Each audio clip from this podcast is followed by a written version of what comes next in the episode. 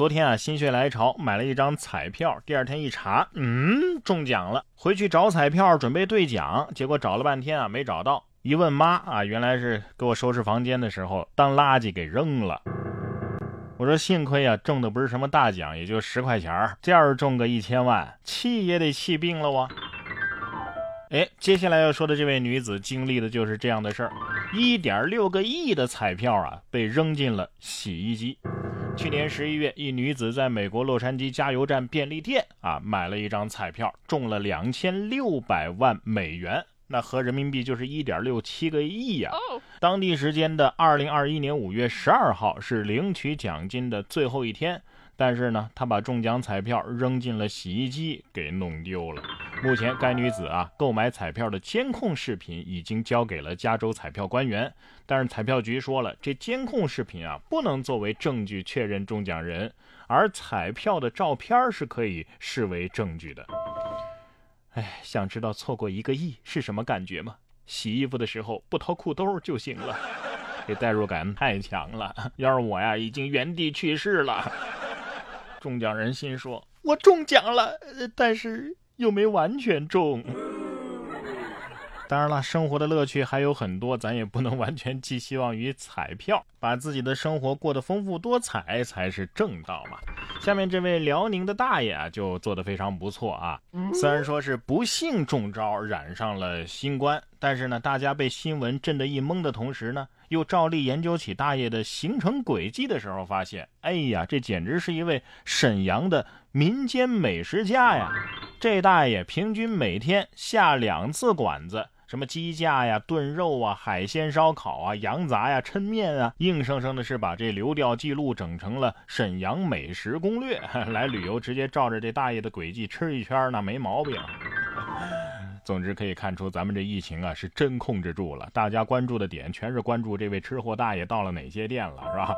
谁能想到这大东北的几份流调，这要不就是美食攻略，要不就是奇葩地名大赏啊！不得不说，这位大爷的退休生活呀，那是比很多年轻人呃都丰富的多呀。相对而言啊，这个镇子的人，这这生活就过得封闭多了。说阿拉斯加呀，有这么一个小镇，几乎所有的居民都住在同一栋大楼里，这连通外界啊，全是靠小船和一条隧道。哎，但是这栋楼里不仅有商店，还有学校、警局、市场，甚至是教堂。哎，总而言之，各种功能是一应俱全。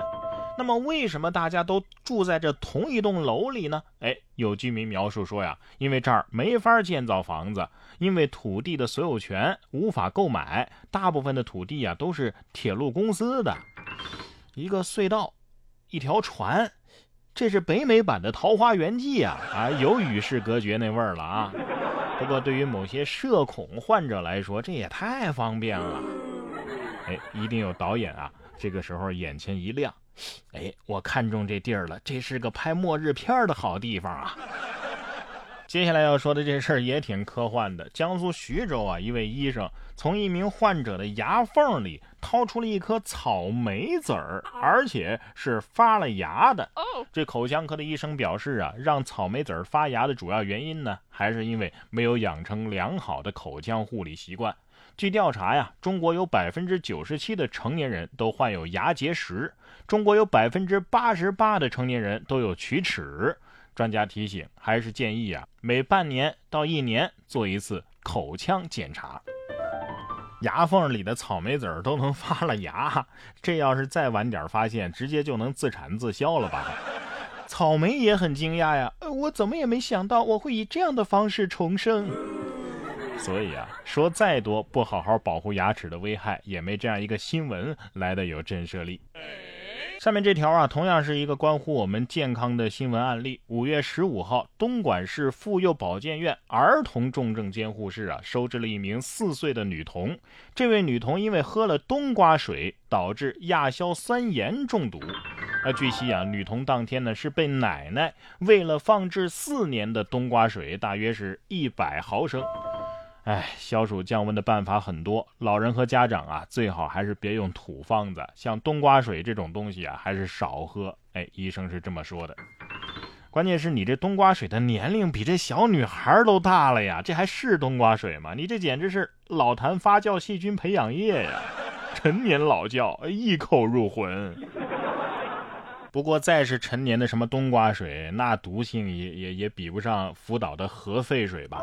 日本冲绳莆田市市长松本哲志五月十六号召开记者会，承认十五号当天啊，在进行集体接种新冠疫苗的。二百一十二人当中，有五个人是被注射的生理盐水。对此，他作出道歉。他还说呀，后续将采取补救措施。这松本哲志指出啊，药剂师在接种前用生理盐水稀释疫苗的时候，将只有生理盐水的注射器跟疫苗的注射器混在了一起，所以造成了这样一起事故。不得不说，日本人太严谨了。你看，这疫苗都出厂了，还做安慰剂实验呢。我发现啊，对于这个民族的部分政客来说呀，没有什么是一个九十度鞠躬不能解决的。如果有的话，咱就一百八十度鞠躬呗，是吧？那么问题来了，这阿斯利康疫苗、生理盐水、福岛核废水这三种里，最安全的是哪个呢？不过下面这个确实是挺危险的了。